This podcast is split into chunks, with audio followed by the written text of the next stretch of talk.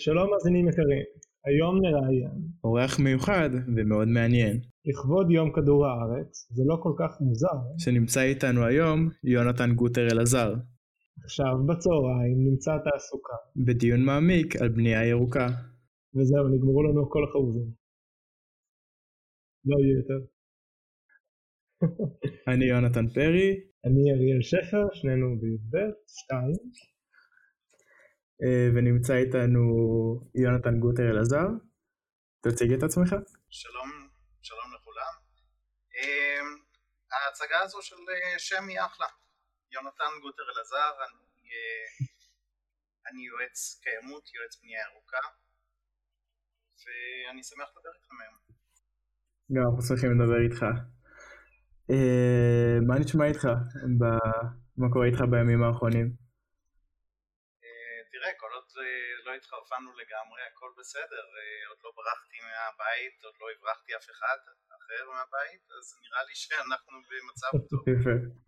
אבל אה, לא נוכל להחזיק את זה לעד, צריך באיזשהו שלב לצאת אל העולם. אה, במהרה בימינו אמן. אני מקווה שהעולם שנצא אליו יהיה, אנחנו כבר רואים שהוא יהיה קצת יותר נקי מבחינת האוויר. אבל הבעיות של קיימות של, ה... של העולם לא נפתרו עדיין. כמובן. המשבר הזה לא השפיע אה, בהכרח באופן קבוע, אז אנחנו צריכים לראות מה אנחנו עושים. אם יהיה לנו מזל הוא יהיה באופן קבוע מאוד. לא בהכרח מזל טוב. אה, הכל חוץ מהדברים הבעייתיים. צריכים לשנות אה, עוד הרבה מאוד כדי שנוכל להיות, להגיד על עצמנו שאנחנו במקום טוב. כן, אז בגלל אה, לשנות, בוא נראה דבר ראשון מה בעצם אתה עושה כדי לשנות. אולי תוכל לספר לנו קצת על המקצוע שלך, אמרת בנייה ירוקה, אבל תסביר קצת מה זה. אחלה. אני יועץ קיימות ובנייה ירוקה. זה אומר שאני עוזר.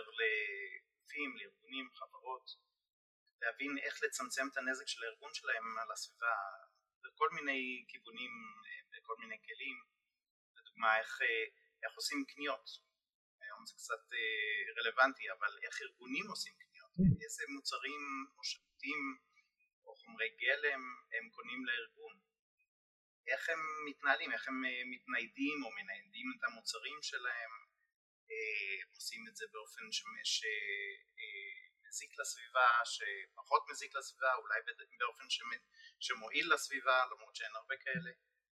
אה, איך המבנים שלהם מתפקדים, הארגונים האלה? המבנים שלהם טובים לאנשים שגרים בהם, הם טובים לאנשים שמתפעלים אותם, הם טובים לנו כחברה, הם מזיקים לנו. יש הרבה מאוד שאלות שצריך לענות עליהן כדי להגיע לאיזושהי תשובה אם ארגון מקיים או לא מקיים. ועל השאלות האלה אני מנסה לענות עבור הארגונים האלה. ובעצם זה באמת, זה, אותי זה ממש מפתיע, אני חשבתי שזה איזשהו דבר שגופים פשוט מתעלמים ממנו, אה, זורקים את זה הצידה, כי למי אכפת? זה ממש דבר שלגופים אכפת ממנו? כאילו הם פונים אליך? תלוי, תלוי מי, ותלוי באיזה סיטואציה ובאיזה נושא.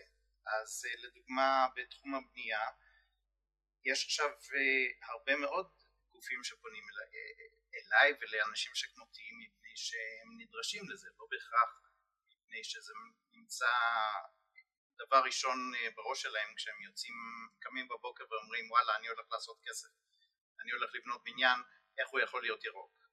מצד שני, רוב הערים בישראל שבהם מתבצעת רוב הבנייה בישראל מחייבים עמידה בתקן של בנייה ירוקה על מנת לקבל היתר בנייה. וגם אחרי זה על מנת לקבל מה שנקרא טופס 4 שזה אישור אה, אכלוס. עכשיו, אה, אז מהבחינה הזו הרבה מאוד אה, חברות זה מעניין אותם, מעניין אותם ברמה הזו שבלי זה הם לא יכולים להתפרנס. עכשיו, זה מצב שנוצר בגלל שמספר רשויות, מספר עיריות החליטו לחייב את הדבר הזה של בנייה ירוקה מתוך אידיאולוגיה, אבל מה קורה עם מישהו שבונה בשדרות?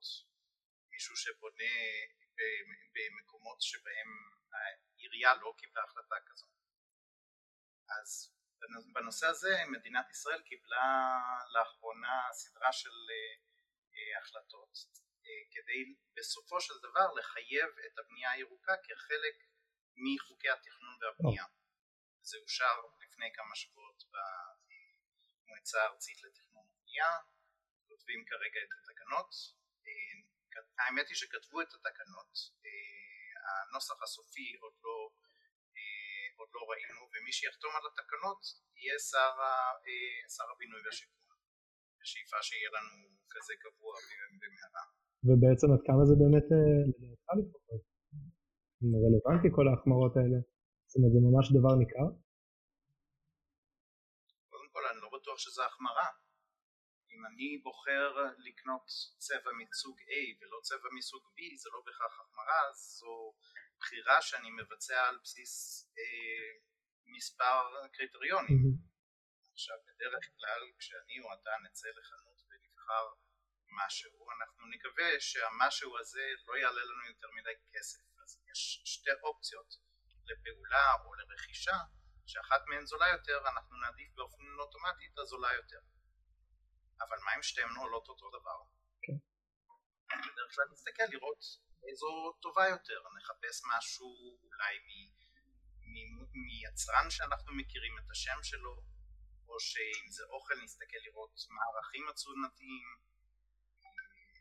אם זה מוצר אה, שמיוצר, אנחנו רוצים לדעת איפה הוא מיוצר, הוא מיוצר בסין או הוא מיוצר בגרמניה, אולי הוא מיוצר בישראל ואנחנו רוצים לקנות מוצר ישראלי. גם זו אגב בחירה ירוקה, ברגע שאנחנו קונים מוצר שהוא ישראלי, אנחנו יודעים שהמוצר הזה לא היה צריך לעלות על אה, מטוס או ספינה אה, או משאית או רכבת כדי להגיע לכאן. הוא נמצא כאן כבר, אז גם יש תמיכה בישראל ככלכלה וגם אנחנו ירוקים יותר בגלל שאנחנו לא מייצרים פליטות מעצם המעבר של אותו מוצר לחנות. עכשיו, בנייה ירוקה בישראל מוגדרת על ידי תקן שקובע מגוון רחב של, של אה, דרישות בנושא של בנייה. חלקן עוסקות בבחירות וחלקן באמת אה, הקלות וחלקן החמרות. הסך הכל, אה, בדרך כלל אנחנו רגילים למדוד דברים כאלה בכסף. כמעט כל דבר אנחנו באופן כזה או אחר בכסף, לצערי. מבחינת העלות של אה, בניין ירוק לעומת עלות של בניין שהוא לא ירוק, לאחרונה עשו במשרד להגנת הסביבה פיילוט, בחנו מבנים כאלה ומבנים כאלה וניסו להבין, רגע, זה עולה יותר, זה לוקח יותר זמן לבנות, מה, מה היתרונות או החסרונות. Mm-hmm. אחד הדברים הברורים שיצא מהפיילוט הזה זה שבסופו של דבר ה-bottom line, כלומר כמה בסופו של דבר היזם היה צריך לרשום צ'ק על הכל כמה הצ'ק הזה עלה ומצאו שהבניינים הירוקים קצת יותר זולים מאשר הבניינים הלא ירוקים. זה ממש מפתיע. שמח שזה מפתיע ועצוב שזה מפתיע. שמח כי זה it's good news. עצוב כי אומר שאף אחד לא יודע מזה, שאנשים עדיין חושבים שבנייה ירוקה היא דבר שגם קשה לעשות אותו וגם יקר לעשות אותו, זה חבל, זה מונע מאנשים לבקש את זה. בסופו של דבר הכלכלה וגם הקיימות מונעים על ידי אנשים, בני אדם, מה הם מבקשים, מה הם רוצים לקבל. ואם אנחנו נבקש משהו, אז אנחנו אולי נקבל אותו. ואם לא נקבל אותו, אז לפחות אנחנו נניע את מי שביקשנו ממנו לחשוב רגע מאיפה אני יכול לספק לו את זה? כי אם הציבור רוצה לקנות את זה אז אני צריך ללמוד איך לספק את זה. וזה כבר צעד מאוד מאוד גדול לקראת עולם מקיים. כי כשאנחנו מדברים על קיימות ואולי עם זה היינו צריכים להתחיל אה, מה זה קיימות רגילים לדבר על זה כל דבר שהוא ירוק יש לו בדרך כלל איזושהי אה, אה, אטרקציה לאנשים מסוימים, אבל בסופו של דבר אני לא בטוח שאנחנו כולנו אה, מתנהלים עם אותה, אותו רעיון של מה זה קיימות, אותה הגדרה, אותו קריטריון. זה באמת דבר שהוא לכאורה אבסטרקטי קצת. אה, זהו, שהוא לא. הדבר הזה אה, לפני שנים רבות כבר אה, בוועדה בינלאומית שהתכנסה, ועדת ברונטלנד, שם קל, קל ונוח בעברית. הם הגדירו את המונח של פיתוח בר קיימא בסופו של דבר של קיימות, והם אמרו פיתוח בר קיימא הוא פיתוח שמצליח לענות על צורכי ההווה בלי לפגוע ביכולתם של הדורות הבאים לספק את צורכיהם הם. כלומר, אנחנו יכולים לעשות פחות או יותר מה שבא לנו, כל עוד אנחנו עושים את זה באופן כזה שהילדים שלנו, הנכדים שלנו והנכדות שלנו יוכלו גם לעשות את אותו דבר. עכשיו, צריך לזכור שהמשפט הזה נאמר תוך הבנה שאנחנו משחקים משחק סכום אפס בסופו של דבר. העיסוק שלי ושל הרבה מאוד אנשים, אולי אנחנו נוטים לשכוח את זה, אבל לא ממש אה, מתחשק לי לצאת החוצה ולחבק עץ. אני לא עוסק בנושא של קיימות כי יש לי אהבה מיוחדת לטבע. Okay. אוקיי. אין לי אהבה לטבע שהיא לא קשורה לאהבה שלי לבני אדם. כי הטבע יכול להתקיים, הוא לא באמת צריך אותנו. אם אנחנו בסופו של דבר נגרום למצב שבו אנחנו מאבדים את עצמנו כחברה אנושית לדעת והאנושות חדלה מלהתקיים זה לא אומר שהטבע חדל להתקיים. הוא אולי ייראה אחרת אבל הוא עדיין יהיה טבע. מעניין, בעצם יכול להיות שמינים לא יהיו בו אבל הוא יהיה קיים ויתפתחו מינים חדשים. אז האינטרס שלי כבן אדם היא שאני אוכל להתקיים בעולם כפי שהוא. יש לי עוד אינטרס כהורה שהילדים שלי גם יוכלו להתקיים בעולם כפי שהוא, שהעולם הזה יוכל לספק לנו את הצרכים שלנו כבני אדם. זו קיימות. עכשיו, בוועדה, בוועדה הזו, כשהגדירו את ההגדרה הזו וגם מאז, הבינו שכדי שמשהו יחזיק מעמד, יהיה בר קיימא, אנחנו צריכים שהוא יהיה בר קיימא בכמה קריטריונים. זה לא מספיק שאנחנו מצליחים להציל את הסביבה, ואני אומר את זה באמת במונחים של, של ציטוט אה, שהוא לא אמיתי, כי אנחנו לא מצילים את הסביבה, הסביבה תהיה גם אחרי זה, לא משנה איזה נזק נעשה. אבל הפיתוח הזה צריך לענות על יותר מהקריטריון של סביבה, הוא צריך לענות על כי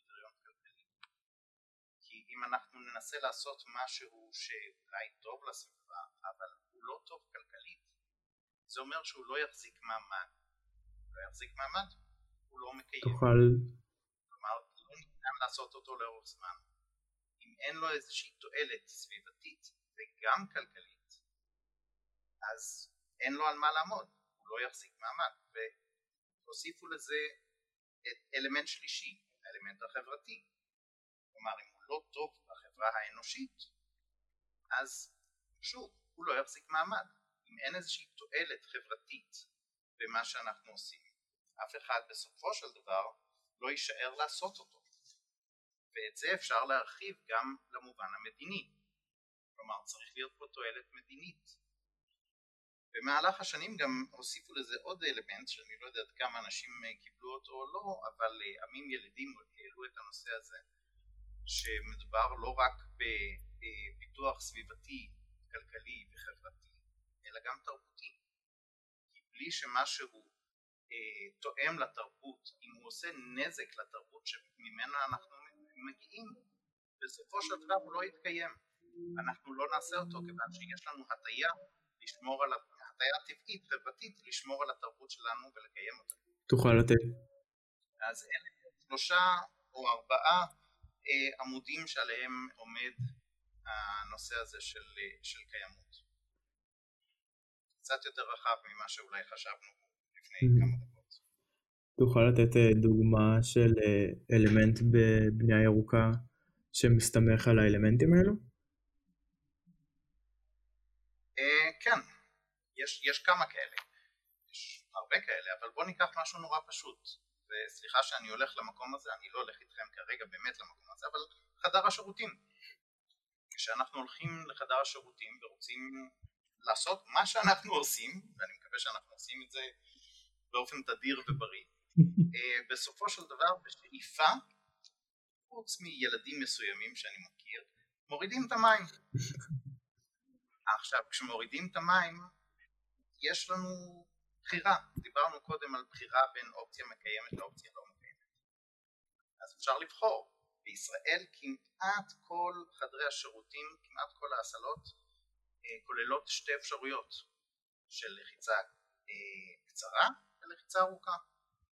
מה שאצל החרדים קוראים בשביל קטוינים וגדוילים.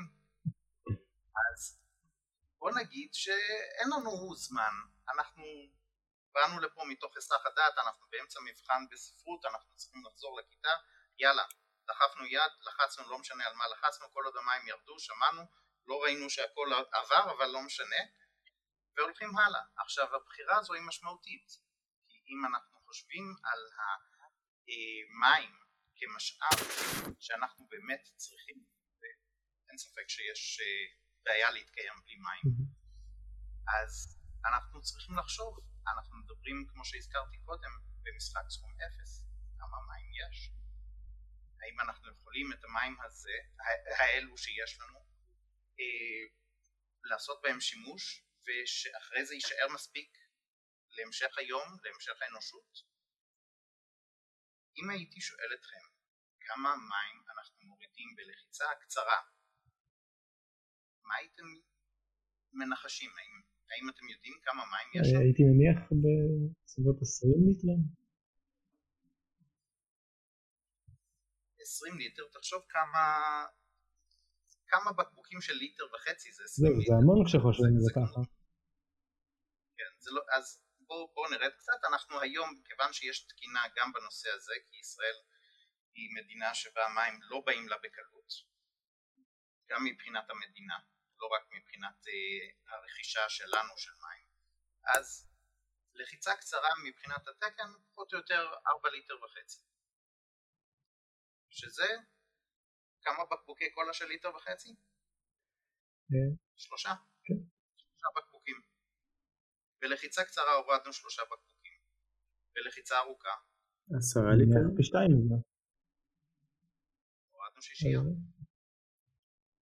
לא, זה באמת ממדים שקשה לחשוב עליהם ככה.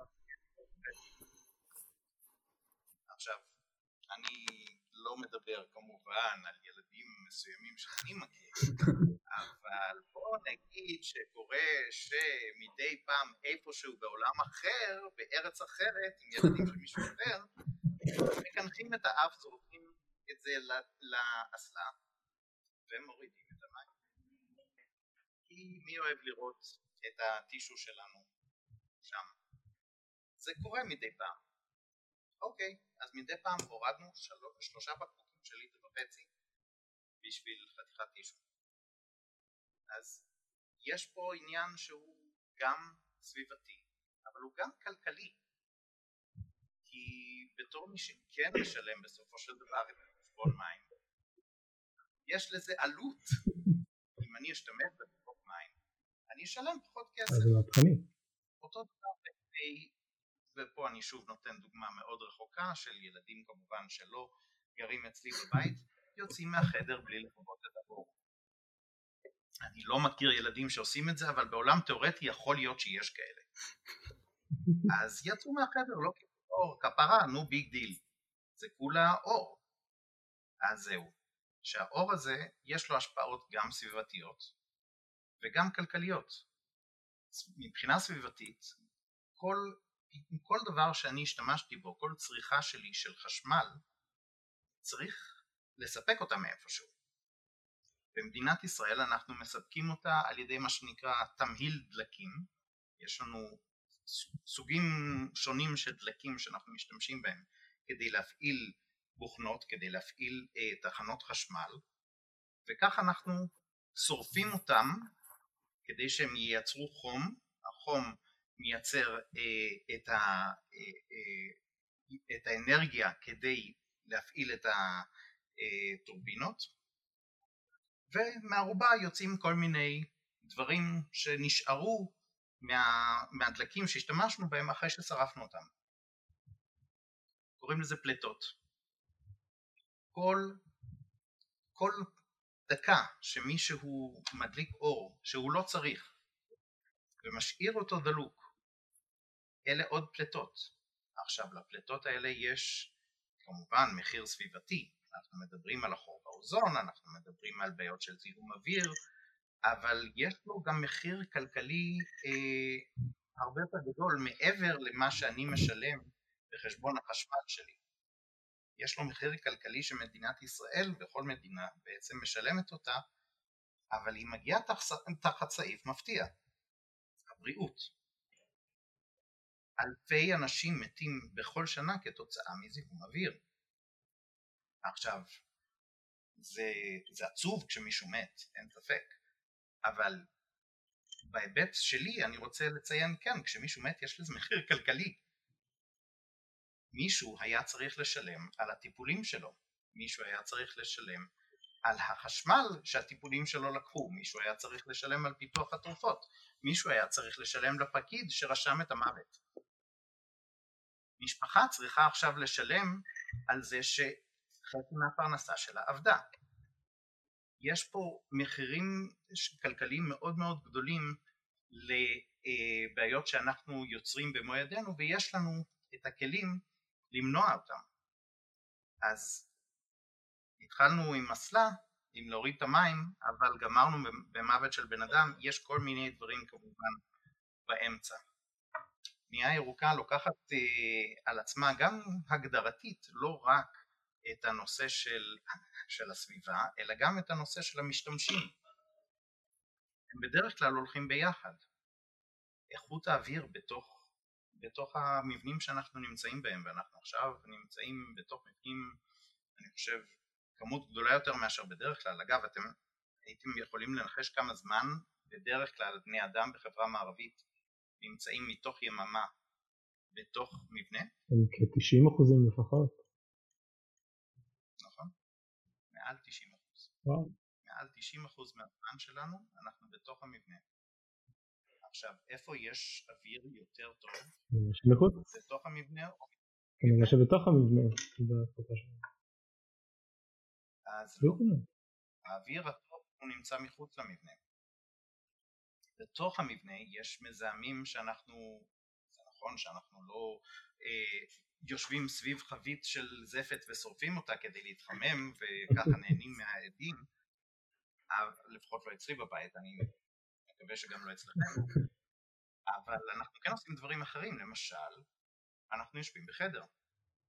עכשיו, רק לשבת בחדר, אה, אני לא רוצה להפחיד, ובאמת זו, זו לא הדרך לקדם קיימות על ידי הפחדה, אבל כן חשוב שנדע, אם אני יושב בחדר, אני מייצר זיהום, אני גם צורך זיהום, אני מייצר זיהום בעצם זה שאני נושם פנימה, שואף פנימה אה, אוויר, שמה שאני צריך ממנו זה בעצם רק את החמצן, אבל אני פולט חמצן, אה, אה, פחמן דו, דו חמצני, שזה זיהום.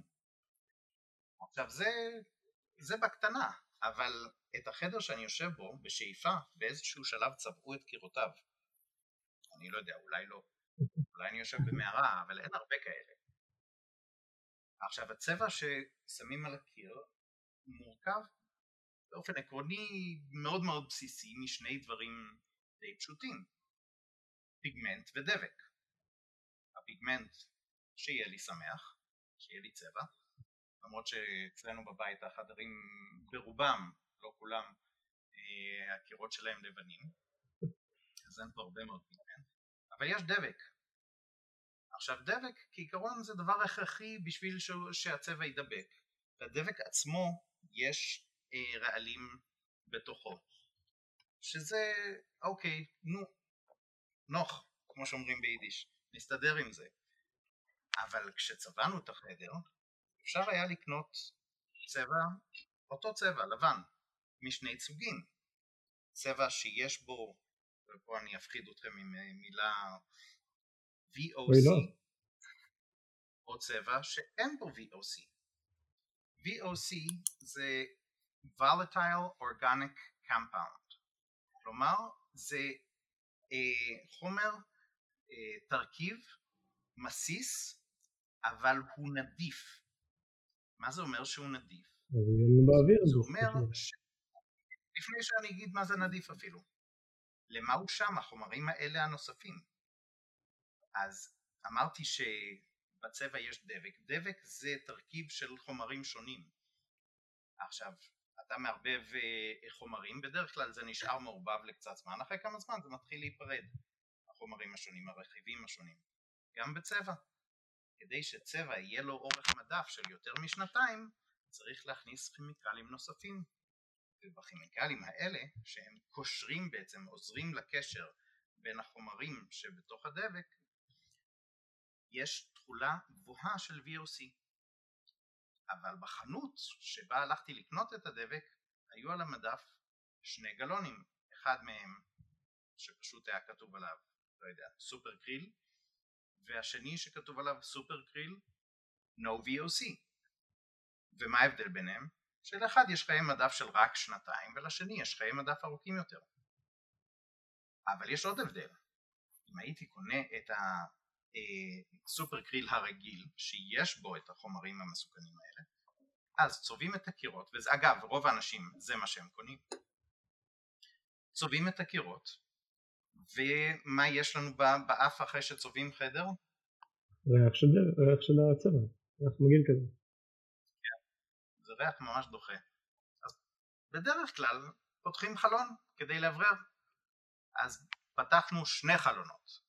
אווררנו את החדר היטב, עבר יום, עדיין קצת מסריח, עבר שבוע כבר לא מריחים, אני מקווה. אמנם היה קר כי החלונות היו פתוחים, אבל וואלה, אין ריח. עכשיו, הריח הזה זה ה-VOC. אממה, הריח הזה ממשיך להיות נדיף אחרי שהריח, החומרים ממשיכים להיות נדיפים אחרי שהריח עובר. הריח עובר אחרי בוא נגיד שבוע. החומרים ממשיכים להיות נדיפים בוא נגיד שנתיים, קצת יותר אולי, שלוש. אנחנו ממשיכים לנשום אותם.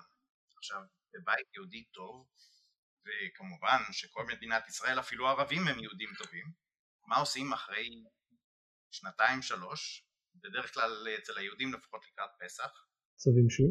צובעים שוב את הבית. אז פחות או יותר בתקופה שהחומרים המזיקים האלה אנחנו מפסיקים לנשום אותם אנחנו צובעים שוב את הבית. וואו. עוד לא דיברתי על החומרים ש, שיש בתוך אה, סיבית שזה העץ שהוא לא עץ מלא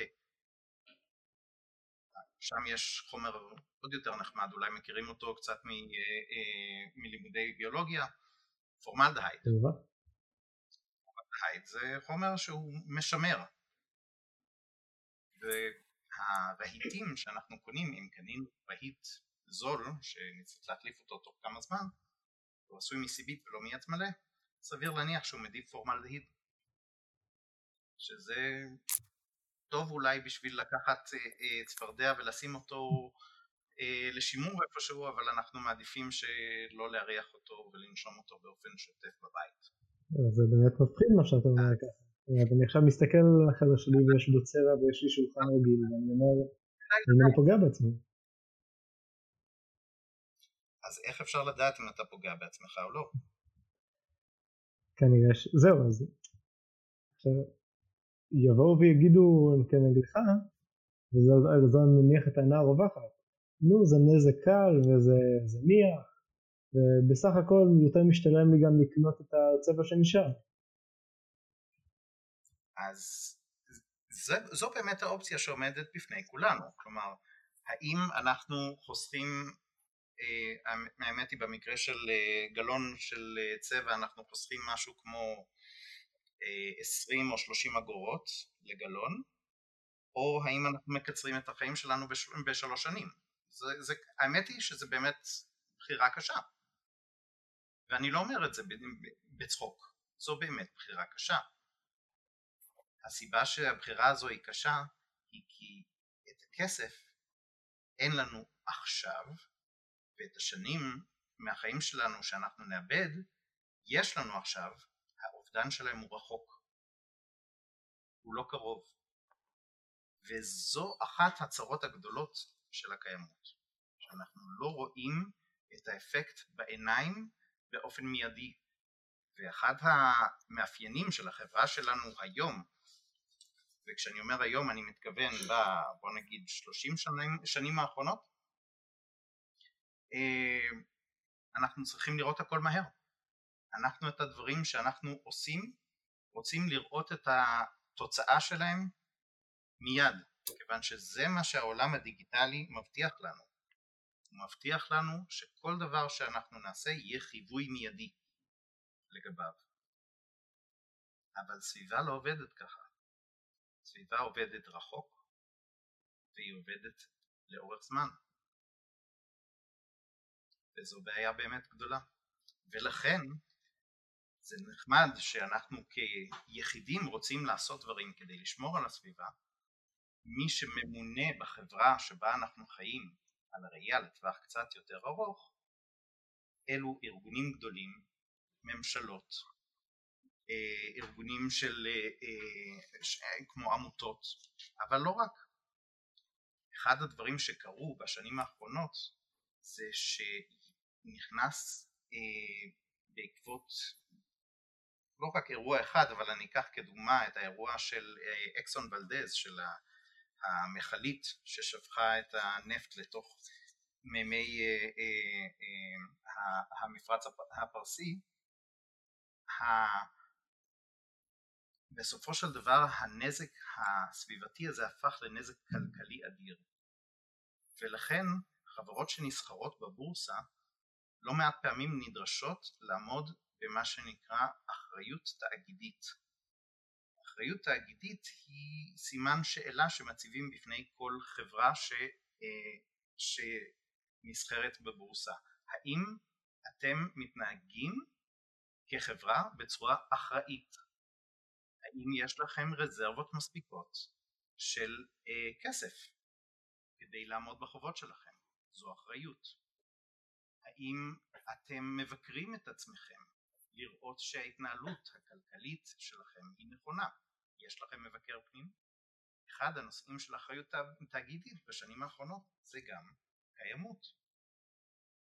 ולכן דירקטורים בחברה, שזה איזשהו מונח שלא תמיד אנחנו יודעים מי אלה ומה הם עושים, אחד, אחד הנושאים שהם אמורים להיות אחראים עליהם זה לשאול את השאלה הזו ולקבוע אנחנו קובעים עבור החברה למשל שכדי שאתם תוכלו לדווח בדוח אה, אחריות תאגידית שלכם אה, את הדברים שאנחנו מבקשים אתם תצטרכו להראות לנו שכל מבנה חדש שאתם בונים עבור העבודים שלכם הוא מבנה ירוק או שאתם רוכשים, לא כל חברה היא חברה קבלנית אבל רוב החברות יש לעובדים שצריכים לעבוד איפשהו. אז מה אתם קונים עבורם? האם אתם קונים בניין ירוק? או האם אתם מספקים להם אופציות סבירות של אה, התנהלות יומיומית למשל? האם הברזים הם חסכוניים? וזה באמת תקן שכל החברות שנמצאות בבורסה חייבות לעמוד בו? זה לא תקן, אבל ה, זה, זה, יש לזה כל מיני אה, כללים, חלקם אה, רובם הגדול לא כתוב, אבל בסופו של דבר לכל אה, חברה שנסחרת בבורסה צריכה להיות הצהרה שאומרת הנה מה שאנחנו עושים מבחינה סביבתית. עכשיו זה לא שכל כך אכפת לנו מהסביבה בחברות האלה, אבל יש לזה השלכות כלכליות כל כך גדולות שאנחנו לא מוכנים לראות ש, אה, שחברה תהיה בלי שום עמדה, בלי שום קו אדום סביבתי, כי זה עולה לנו יותר מדי כסף. עכשיו, לי ולך, אני לא יודע עד כמה זה משנה, אבל אם יש חברה למשל, שהיא, מה שהם עושים זה, יש להם עובדים שעובדים במשרד, לא כל כך משנה מה, אה, לא יודע, מחקר רפואי, אה, אה, ראיית חשבון, וואטאבר, עובדים משרדיים. בסופו של דבר ההוצאה הכי גדולה שיש לחברות כאלה היא על כוח אדם. כלומר יותר מ-90% מהעלויות של חלק גדול מאוד מהחברות הם על כוח אדם. עכשיו, אם אני יכול להשפיע על כוח האדם הזה, שהוא ייצר לי יותר בפחות כסף, או בפחות זמן, וואלה, זכיתי, כי זו ההשקעה הכי גדולה שלי. עכשיו, אנחנו יודעים שאנשים שעובדים במשרד בבניין ירוק, התפוקה שלהם, אני לא מדבר על תינוקות, אפשר לדבר על זה, אבל כרגע, אה, התפוקה שלהם טובה יותר. התחלופה שלהם קטנה יותר, זו עלות מאוד גדולה, תחלופה במיוחד למשל בבתי ספר. זה מאוד יקר להחליף מורה מפני שצריך תקופה מסוימת שהיא מתלמדת וזו השקעה מאוד גדולה, אנחנו לא רוצים את זה, אנחנו רוצים שהחבר'ה שיש לנו יישארו אצלנו. אנחנו גם רוצים שהם יהיו שמחים לבוא לעבודה כיוון שאז הם לא יברחו בשנייה שרק אה, הפעמון מצלצל אלא אולי יישארו עוד קצת, לעוד קצת תקופה. כל הדברים האלה יש להם ערך כלכלי מאוד גדול אבל גם ערך סביבתי כיוון שאיך משיגים את זה? משיגים את זה על ידי כך שלאנשים האלה יש חשיפה גבוהה יותר למשל לאור טבעי. עכשיו האור טבעי יש לו גם היבט אחר. יש יותר אור טבעי זה אומר שאני צריך להדליק פחות אה, חשמל בבית. וחזרנו לילדים שלי שלא מכבים את האור בבית, בבית אולי כי אין להם מספיק תאורה טבעית. אז אה, זו הקיימות. דברים ככה, כמה, כמה דוגמאות אה, אה, על קצה המזלג, אבל כמובן שהקיימות היא דבר שהוא מתפתח, הוא בשנים האחרונות תופס תשומת לב יותר גדולה, אבל עדיין לא מספיקה, כיוון שאנחנו עדיין נמצאים קצת במרוץ נגד השעון בהיבטים אקלימיים. זה לא שהעולם ייהרס, העולם, כמו שאמרתי קודם, העולם יישאר מה שהוא, הוא אולי ישתנה, אולי יהיה פה עולם רדיואקטיבי במשך מאות שנים, אבל זה יהיה הטבע של העולם. הוא יתקיים. אנחנו קצת פחות בטוחים בעצמנו בקיום שלנו. זה נשמע, אה, זאת אומרת, אה, לי ולאריאל ולהרבה אנשים שאנחנו קרובים אליהם ואנחנו מנהלים גם את ועדת אקולוגיה. אז כשאנחנו חושבים על אה, איך אה, לפעול בצורה, בצורה יותר אה, אה, אקולוגית, אז אנחנו אומרים, uh, כאילו המטרה שעומדת לנו מול העיניים זה אנחנו אוהבים את הטבע, אנחנו אוהבים את הסביבה, אנחנו לא אוהבים לראות uh, שבילים מלוכלכים, וזה כאילו מה שמניע אותנו. נשמע שאותך מניע משהו שכאילו פשוט נורא שונה, כאילו, מאוד, כאילו כיוון מאוד שונה. אמ, לא כיוון מאוד שונה, אבל אני אומר משהו שהוא אולי קצת מתוך הציניות של, שלי כבוגר. כולנו, לא רק אתם, גם אני, תוצרים של הסביבה שבה אנחנו גדלנו ושל המסרים שהועברו אלינו בכל מיני דרכים. חלק מהמסרים הם מסרים בשאיפה, איזושהי כמות סבירה, מסרים שההורים שלנו העבירו לנו, שהתרבות שלנו מעבירה לנו, אבל גם מסרים שפרסומות מעבירים לנו. פרסומות הם אה, גלויים והם גם סמויים. מה בעצם הוא ערך, מהו דבר טוב, מה הטלוויזיה אומרת הנה זה טוב ומה היא אומרת זה לא טוב. אלה מסרים שהם גם גלויים וגם סמויים. עכשיו, בעשורים האחרונים מוסרים לנו, ואנחנו לכם, שטוב זה טבע, ירוק זה טוב. זה מין מסר נורא נורא בסיסי אבל הוא עובר כחוט השני בהרבה מאוד דברים. אם אנחנו בתחום שלי של בנייה, אם אנחנו מחפשים אה, איזשהו דירה לקנות, אז מציעים לנו מה? סביוני רעננה, נכון? כן. הירוקה, אה, רעננה הירוקה, רעננה, רעננה ליד הפארק, רעננה מתחת לעץ. כי זה מוכר. כי בקונספט שלנו בלי שאנחנו חושבים על זה יותר מדי, טבע זה טוב. עכשיו, האם הם התכוונו שאנחנו נחיה בתוך פארק, אולי על העץ? לא, הם מתכוונים שבמרחק של, אני מקווה, שפחות משבע דקות הליכה, איפשהו יש פארק. זה נחמד, אבל אנחנו כבר קיבלנו את המסר, ירוק זה טוב. ובתוך זה אנחנו פועלים. אז אין רע בזה שכשאנחנו חושבים קיימות אנחנו חושבים אנחנו אוהבים את הטבע, אבל אני חוזר לציניות של מבוגר, באיזשהו מקום אנחנו משתמשים במסר הזה כדי לשמור על דברים שהם בקנה מידה הרבה יותר רחב. אנחנו רואים, אי אפשר להחביא את הנושא של, של המשבר האקלימי שבו אנחנו נמצאים.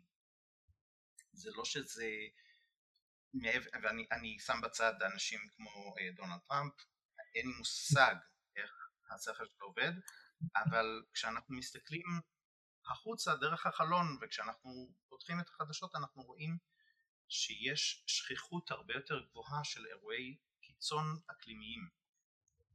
נכון? היה לפני כמה שנים קיץ נורא נורא חם. וואלה, וגם השנה היה. וואלה, וגם שנה שעברה היה. אבל בעשור הקודם אני זוכר שגם היה. נכון, היה. אחד כזה. לא ארבעה כאלה. והם לא נמשכו אותו, אותם, אה, אותה כמות של ימים. והטמפרטורות לא הגיעו לשיאים האלה. גם של קור, גם של חום. יש פה תופעות שאנחנו לא כל כך מודעים אליהם והם קורים בסופו של דבר על ידי גורמים שמאוד קשה לציבור להתחבר אליהם. אנחנו רגילים לזה שכשמשהו הוא אה, עם כותרת גדולה אדומה בעיתון, אז בטח המספרים שמאחורי זה הם עצומים. ואנחנו אומרים כן, הם עצומים. יש עלייה של מעלה וחצי בממוצע של הטמפרטורה של, של הים. אה וואלה, זהו, מעלה וחצי? טוב, אוקיי, בוא נעבור הלאה, נראה מה עושה ביבי. עכשיו, זה, זה קשה להתחבר למשהו כזה. אני לא יודע איך ניתן להניע את הציבור לצאת להפגנה כדי למנוע את העלייה של שליש מעלה בטמפרטורה של האוקיינוס, ואפילו אין לנו פה אוקיינוס, יש לנו כולה את האגם שלנו, הים התיכוני. אז מה, זה באמת לא, לא איזה משהו ש, ש, שקל לנו לעלות על בריקדות איתו. הרבה יותר קל לנו לנקות את השבילים. עכשיו זה נכון, וגם פה אתם אולי לא יודעים מה המשמעות בהיבט שאני מתכוון של ניקוי השבילים, אבל אתם בסופו של דבר גורמים לכך שאני משיג את המטרה שלי. כי אם אנחנו חיים בעולם של פלסטיק, יש לנו בידיים אה, ענק שאנחנו לחלוטין לא יודעים איך לקשור את ידיו. הפלסטיק הזה שאנחנו מייצרים אותו לכמה דקות שימוש במקרה הטוב, בסופו של דבר נשאר, אנחנו לא באמת יודעים כמה. אין לנו מושג, כיוון שעד עכשיו כל הפלסטיק שיוצר, כל הפלסטיק שהאנושות ייצרה עד עכשיו, עדיין איתנו. אנחנו עוד לא חווינו את ההתפרקות המלאה שלו, אנחנו עוד לא חווינו את ההיעלמות שלו. אז אין לנו מושג כמה זמן הפלסטיק הזה עוד יהיה איתנו, וכשאתם מנקים את השבילים ולוקחים משם את השקית שעפה לשם במקרה, בגלל שמישהו השתמש בה במשך חצי שעה כדי להביא משהו הביתה ואז זרק אותה לפח. והפח, מה לעשות? עברה רוח והעיפה אותו מה, מהפח בחוץ וזה הגיע לשביל. הגשם הבא שישתף, הרי אנחנו לא נראה את השקית הזו בשנה הבאה באותו מקום אפילו אם לא נרים אותה. נכון? מבחינתנו השקית הזו התפרקה. היא באמת התפרקה. היא התפרקה לפיסות קטנות של פלסטיק שנמצאים עכשיו בשני מקומות. מקום אחד שהרוח הביא ומקום אחד שהמים הביא. הרוח העיפה אותה לכל מקום בעולם והיום מאוד מאוד קשה אם לא בלתי אפשרי לחלוטין למצוא מקום שבו אם תדגום את האוויר לא תמצא את הפלסטיק, כלומר אנחנו נושמים אותו לתוך הריאות שלנו. והמקום השני הוא למים, באדמה. כי ירד גשם, והפלסטיק הזה שהתפרק לחלוטין כי אף אחד לא חשב להרים אותו, הוא נשאר בחוץ על השביל, ירד עליו גשם, הפיסות פלסטיק הפצפוניות האלה, ממש מיקרוסקופיות, הגשם לקח אותם כמו שהוא לוקח כמעט כל דבר אחר. לאן הוא לקח אותם? לאדמה. עכשיו האדמה זה דבר מעולה, הוא מסנן, אנחנו משתמשים באדמה הזו כדי לקבל מים נקיים. המים שיורדים על הקרקע עוברים את המסנן הנהדר הזה של האדמה, מגיעים לאקוויפר. האקוויפר זה הבקבוק מי עדן שלנו. משם אנחנו לוקחים את המים. אבל הפלסטיק הוא בחלקות כל כך קטנות שהאדמה לא מסננת אותו. ועכשיו הפלסטיק הזה נמצא במים שאנחנו שותים. וכשעושים ניתוח של אה, גופה של אדם שנפטר עכשיו בשנות האלפיים, אנחנו מוצאים שבחלקים גדולים מאוד של הגוף שלו, גם בכליות, גם בכבד וגם בריאות, יש פיסות של פלסטיק. זה מקצר את החיים שלנו. ואני אומר שוב, אתם רואים את הצד של בואו ננקה את הטבע, אבל כשאתם עושים את זה, בשאיפה אתם מצמצמים את כמות השנים שאתם תאבדו כתוצאה מהזיהום הזה על ידי זה ששתיתם ונשמתם את הפלסטיק. וזה אקט מאוד מאוד חשוב, זה לא אקט טריוויאלי. אז כן, לצאת ולנקות שבילים זה בהחלט דבר שהוא מועיל לסביבה, הוא מועיל לכלכלה, בסופו של דבר הוא גם מועיל לחברה, מועיל לנו כבני אדם לצאת קצת, לנשום קצת, לראות שהעולם גדול יותר מאיתנו. מבחינת התפיסה שלנו אנחנו אולי לא מודעים לשינוי התפיסתי שיוצר הטיול הזה בטבע, אבל לאט לאט, ככל שאנחנו נחשפים יותר לטבע, אנחנו קצת פחות חיים בתוך העולם הדיגיטלי שדורש מאיתנו, או שאנחנו דורשים ממנו יותר נכון, לקבל חיווי מיידי. כי הטבע הוא לא מיידי, צריך להתאמץ עליו. וגם הנזק לטבע הוא לא מיידי. ככה אנחנו בסופו של דבר מייצרים שינוי תודעתי שיוכל אולי מתישהו לסייע לנו לגרום לחברה להתגייס למען השינוי הזה, למען התיקון הזה. ובעצם זה לדעתך הדרך שהפרט יכול לעשות את זה. עכשיו אם ניקח מקרה אולי, אולי יותר, אולי תיאורטי יותר, אה, במקרה שלך, נגיד שאתה היית שר בממשלה, גורם בעל כוח בממשלה, לצורך עניין ממשלת ישראל, וזה לא הכרחי. מה היית רואה לנכון כדי להילחם בתקופה הזאת, לצורך העניין בהתקדמות גלובלית, או כדי לקדם אה, אקולוגיה באופן כללי? זאת אומרת, אילו דברים אנחנו צריכים לחפש במנהיגים שלנו בהיבט הזה? אז התשובה שלי היא, היא קצרה מאוד, אבל היא גם אולי לא אה, הדבר המיידי שהיינו חושבים עליו כתשובה, וזה אה, להסתכל על נהלי ההעסקה של העובדים באגף התקציבים במשרד האוצר.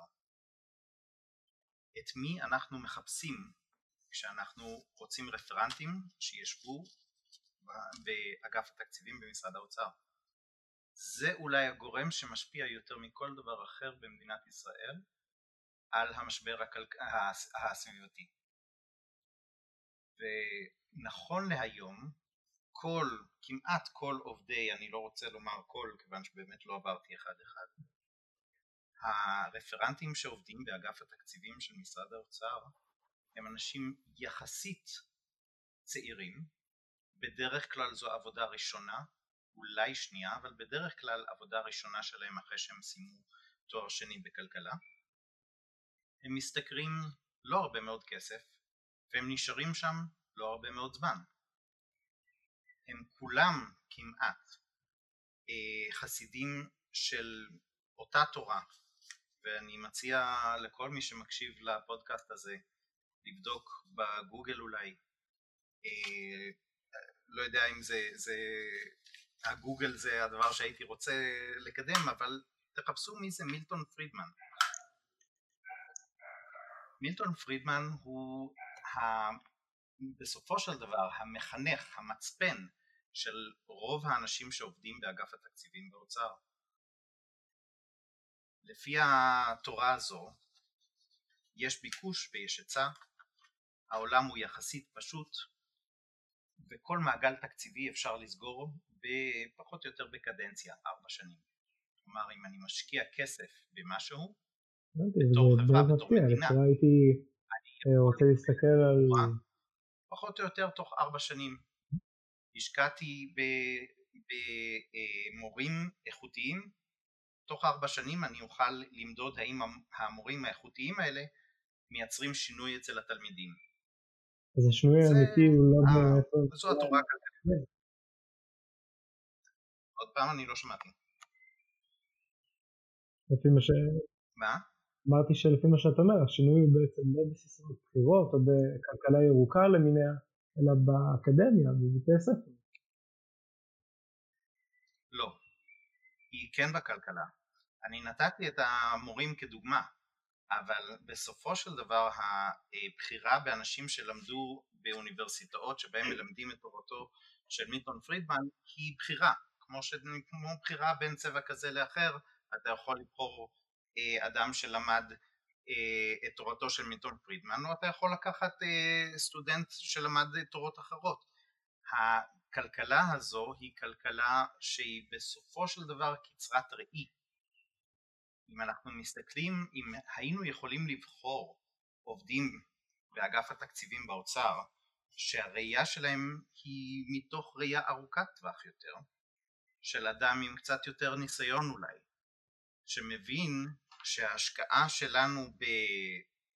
לא רק בחינוך אלא גם במערכת רווחה היא לא השקעה שאומרת טוב אנחנו צריכים איכשהו לשמור שלא יהיו מהומות בקרב האנשים שמקבלים טיפול על ידי אה, מחלקות רווחה אלא אנחנו לא רוצים שהדור השני שלהם יגיע לפשע ואנחנו נשלם את כל העלויות העצומות שפשע מביא איתו אז ההשקעה הזו לא נמדדת בקדנציה, היא נמדדת אולי בטווח של חיי אדם, אולי דור, אולי שניים, אבל ההשקעה היא שווה. עדיף לי להשקיע שקל אחד במניעה ולא שני, ולא אה, שני שקלים בטיפול אה, והתמודדות. הבעיה שיצרתי. אז המקום הראשון בתור ממשלה היא להסתכל פנימה. מי יודע מה? האם האנשים שאנחנו אה, הפקדנו בידיהם את המושכות הכלכליים של המדינה יודעים מה זה קיימות? האם הם מבינים את המונחים? האם הם יודעים איך משיגים קיימות? האם הם יודעים מה המחירים שאנחנו עלולים לשלם אם לא נתנהג בצורה מקיימת? אה, כן. אז השכלה זה הצעד הכי משמעותי שניתן היה לעשות. מי כן? יש כמובן עוד דברים, האם, איך אנחנו רואים את השר להגנת הסביבה, או השרה? האם אנחנו רואים את זה כאיזשהו פרס ניחומים למישהו ש, שלא לא קיבל אה, את אה, מה שהוא רצה אז אנחנו נותנים לו משהו אחר בתוספת לעוד איזה חצי משרד. בואו נוסיף לו גם את אה, המשרד לענייני ירושלים ואז זה ביחד עם הגנת הסביבה יהיה בסדר איכשהו. אנחנו לא רואים במשרד הזה ערך מאוד משמעותי ולא נותנים לו סמכויות אז יאללה קח את זה. זו תפיסה שיש לה השלכות. אז מכיוון שאתה לא שר האוצר לצערנו. אמ, יש לנו את האקטיביזם האקולוגי שתופס תאוצה בשנים האחרונות. מה, מה אתה חושב שההשפעה שלו על גורמים, על גורמים בממשלה, על משרד האוצר? שאלה. זו שאלה מאוד טובה. אני, קודם כל אני אומר שאני לא יודע. בעיקר כי כל דבר שאני אוכל לומר הוא רלוונטי לתקופת ה-BC, ה-Before קורונה. קשה קצת לדבר על ההשפעה של המשבר הנוכחי. אין לי, אין לי הרבה ספק שההבנה בקרב הציבור, בקרב הצרכנים, חלק מהעולם העסקי, שהנושא הזה נמצא אצלם בתחום ההתעסקות, והוא משפיע על עבודה, ההבנה הזו קיימת. יש יותר עניין ואפילו יותר צורך של חברות וגופים שיענו לדרישה הזו, של חברות כלכליות. אמ, אבל המחאה, האקטיביזם האקולוגי שאנחנו רואים הוא לא אקטיביזם מגייס, הוא אקטיביזם מוחה. זה טוב למחות על משהו שאתה רואה כ- כמזיק, זה חשוב, אבל צריך גם להבין שזה לא מגייס אנשים לגאולה. אתה לא יכול לגייס מישהו לצד שלך אם אתה מאשים אותו במשהו והוא צריך להגן על עצמו. אתה יכול למחות ואתה צריך למחות, אבל זה רק צד אחד, זה יד אחת עושה. היד השנייה צריכה לא להרחיק אלא לקרב ולהגיד אנחנו רואים שאתם עושים את הדבר הזה והוא טוב, איזה רוח גבית אנחנו יכולים לתת לדברים הטובים שאתם עושים. עכשיו, חרם צרכנים הוא, הוא דבר משמעותי, יש לו, יש לו השפעה, אבל רכש יש לו השפעה עוד יותר גדולה. כלומר, זה לא מספיק שאתה לא קונה משהו מסוים, מסוג מסוים, אתה צריך לקנות משהו מסוג אחר. זה נכון בפוליטיקה וזה נכון בכלכלה ובמספר. אני לא רואה הרבה מאוד אה, מחאות אקולוגיות שיש להן אה, אפקט יותר, שהוא גדול יותר מאשר להעלות את הנושא על, על פני הקרקע. השינויים עדיין רחוקים. אני לא חושב שהאקטיביזם כלכלי מביא לשינויים, אני חושב שהאקטיביזם פוליטי מביא לשינויים. אנחנו רואים את החבר'ה של מחאת האוהלים, אנחנו רואים את אה, איציק שמולי, אנחנו רואים שהוא מבין, אוקיי, אנחנו עשינו מה שיכולנו באוהלים, בשדרות רוטשילד, אבל עכשיו אנחנו צריכים ללכת לרחוב קפלן בירושלים, לכנסת, כיוון שההחלטות מתקבלות שם, בחדר, בקומה מינוס שלוש, ועדת הכלכלה. שם ההחלטות מתקבלות. שם משפיעים הרבה יותר מאשר בשדרות רוטשילד. אז אקטיביזם כלכלי זה לא, לא כולנו חייבים להפוך להיות חברי כנסת. אה, למרות שלדעתי לא היה מזיק להחליף חלק מהחברי כנסת בחבר'ה אה, שלומדים עכשיו ביאסה, אבל אני כן הייתי רוצה לראות אנשים הופכים להיות עוזרים פרלמנטריים. וזה לא חייב להיות בכנסת, זה יכול להיות ברמה העירונית. כשאנחנו חושבים על מי משפיע על החיים היומיומיים שלנו יותר מכל, אין ספק שזו העירייה יותר מאשר הכנסת. אז בואו נראה את החבר'ה מתגייסים לפעילות עירונית. יש המון פורומים שבהם אפשר להשפיע. ההתגייסות הזו הפוליטית היא הדרך, לדעתי. הבנתי. אמ, ואיך אתה חושב שאפשר להגיע, זאת אומרת זה משהו שצריך לתפוס גם תאוצה במובן של התודעה הציבורית. וכרגע התודעה הציבורית נמצאת אצל, אה, כאילו לא, לא נמצאת בצורה מרחבית על כל אה, האזרחים לפחות בישראל. איך אתה חושב שאפשר להגדיל את המעגל הזה? להגיע ליותר כן. אנשים, אפשר לעשות את זה בכל כך הרבה דרכים, אבל כיוון שמדובר על הרבה מאוד אנשים, אני סבור שהאמצעים להגיע לכמות כזו של אנשים היא בידי הממשלה. הממשלה בסופו של דבר מחזיקה אה, תקציבים שלי ולך אין כדי להגיע אנחנו יכולים להגיע לסביבה הקרובה שלנו. כל אחד, ואיתן, כל אחד ואחד מאיתנו צריך בעצם לחשוב מהי הסביבה הקרובה הגדולה ביותר שבה אני יכול להשפיע. אני למשל שמעתי על כמה ילדים שהתנדבו לוועדת אקולוגיה בבית, מבית הספר שלהם כדי להשפיע. זו פעילות מאוד, מאוד משמעותית. כמובן שאם יושבים שם ולא עושים שום דבר זה לא משפיע מאוד אבל אם אומרים רגע אני רוצה להגיע לעוד אנשים אולי אני אעשה פודקאסט. וככה אני אוכל להרחיב את ההשפעה שלי. אז זה כבר צעד מאוד מאוד גדול. עכשיו תכפיל את זה בכמות האנשים שעושים דברים מהסוג הזה, לא בדיוק זה, אבל מהסוג הזה בבתי ספר אחרים. ויש לך קהל מאוד מאוד גדול. דרך אחת היא לאסוף את הקהל הזה, לייצר איזושהי רשת חברתית, והרשת החברתית היום לא צריכה להיות במפגשים face to face, אנחנו לא צריכים להגיע לשום מקום כדי לתקשר. זה במרחק של אה, קליק אחד של העכבר.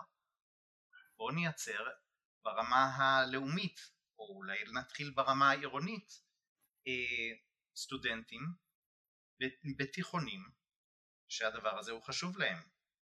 עכשיו ברגע שאתה מרגיש, ברגע שאתה יודע שאתה לא לבד, יש לך אנרגיות לפעול עוד יותר טוב. יש לך גם בדרך כלל את מי לשאול כדי לקבל רעיונות שאולי לא חשבנו עליהם. בסופו של דבר הקהל הרחב יותר יש לו כמות רעיונות גדולים, גדולה יותר. בואו נתייעץ אחד עם השני, מה עבד ומה לא עבד ברמה העירונית. יש לנו כבר אה, קבוצה כזו ברמה העירונית, אחלה, בואו נעשה ברמה הארצית. יש לנו חבר שגר בבאר שבע, עוד חבר שגר בחדרה. אתה מכיר מישהו בבית ספר שזה מעניין אותו? אתה יכול לחבר אותי איתו? בסופו של דבר, האנשים שמסיימים את הבית ספר ושהושפעו על ידי הפעולות שלכם, מגיעים לעמדות עוד יותר משפיעות. מגיעים לצבא, מגיעים לאוניברסיטה, מגיעים לעבודה, עובדים בחברה. רגע, בחברה שבה אני עובד עושים כך וכך, אולי אפשר היה לעשות אחרת? אולי אני אשקיע קצת מהזמן שלי ולנסות לעדכן את החבר'ה שאצלי בחברה במה הם יכולים לעשות אחרת כדי שיהיה טוב יותר. אז זה מתחיל בלאסוף את השקית שעפה לנו מהזבל בשביל. אבל זה לא יכול להסתיים שם. זו עבודה של חיים שלמים.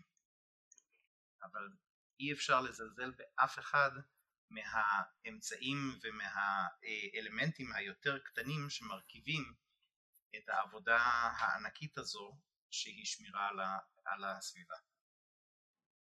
הבנתי. אז בעצם אה, אנחנו, אני חושב שיש לנו זמן לזה שאלה אחת, ועוד איזה אחת. אמ, אז בעצם אתה אמרת, אתה יצאת כאן כל מיני דברים ששומע פודקאסט יכול, יכולים להגיד, אני גם יכול לעשות את זה בעצם. עכשיו חלק מהם מאוד אקטיביים, אבל אה, לדוגמה להתפקד למשהו, אה, לקרוא כל מיני מצעים של בחירות ולעבור במידע ובסוף להגיע לבחירה יותר טובה פוליטית. אבל אלו דברים לדעתך יש יותר פסיביים. כלומר אם אני אה, חי את החיים שלי ואני ממהר ויש לי עבודה ולימודים וכל מיני, אז יכול להיות שאין לי, או שלא בראש שלי עכשיו להתפקד לכל מיני דברים. בכל זאת זה נושא שחשוב. אל תתפקד, אבל תכבה את האור כשאתה יוצא מהחדר. זהו, אז מה באמת? עכשיו לכבות את האור עוזר קצת, זה לא כמות מאוד גדולה של אנרגיה, אבל תחשוב על הילד שרואה אותך עושה את זה, גם הוא יעשה את זה. וככל שאתה מכפיל את הכמויות של האנשים שעושים את זה, דבר מאוד מאוד מאוד פשוט, אז אתה מייצר אפקט עצום ממדים. לכבות את האור. עכשיו אתם כפעילים אומרים וואלה, אבל אני לא נמצא ליד כל אחד שיוצא מחדר, אז מה אני יכול לעשות? אולי אני יכול רק לצבוע את המפסק של האור ביציאה מהחדר באדום. רק זה, שאנשים יסתכלו עליו, יראו אותו. אולי זה ישנה את ההתנהגות שלהם, ואז הצלחת להשפיע על בית ספר שלם. וגם אם לא, בעצם זה שאתה עושה את זה, אתה מעביר מסר, אתה מחנך אנשים בלי שהם אפילו ידעו שמחנכים אותם. אלה פעולות קטנות, אבל הן משנות את העולם.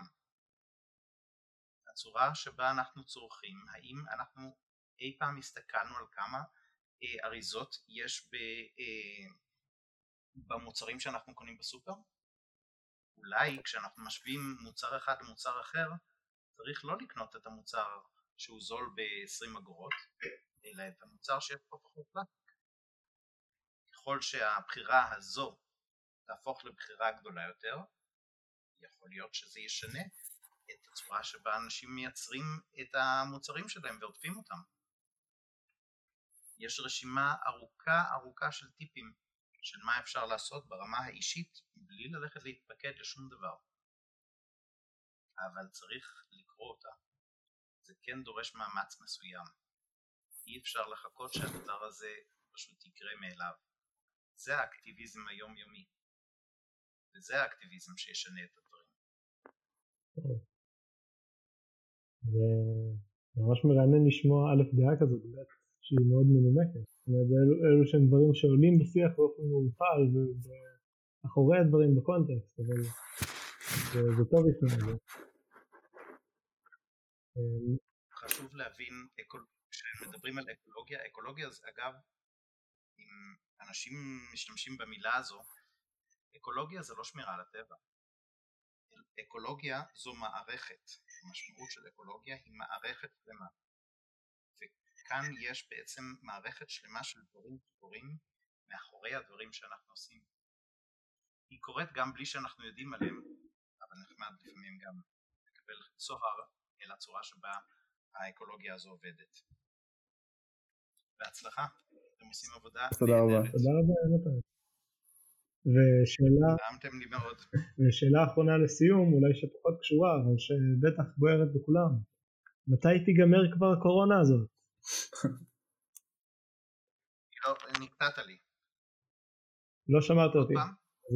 אמרתי, תגיד לנו אתה, בתור מישהו שבקיא, מתי כבר תיגמר הקורונה? אה, אני, יש לי מטבע ואני מוכן להעיף אותה באוויר ולראות על איזה צד היא נופלת, אבל בזאת מסתיימת המומחיות שלי בתחום. חבל מאוד. טוב. אז תודה רבה יונתן, שהסכמת לדבר איתנו, באמת היה מאוד מעניין. ותודה רבה לכם הצופים. תודה לכם, ובהצלחה. שנזכה להתראות באמת פנים אל פנים מדי פעם. בתקווה. כל טוב. תודה רבה. אני הייתי אריאל, ואיתי נמצא יונתן שלום. ויהונתן, וזה היה הפרק הראשון של אה, הפודקאסט סוף כדור הארץ, שם זמני. Bye bye. Bye bye.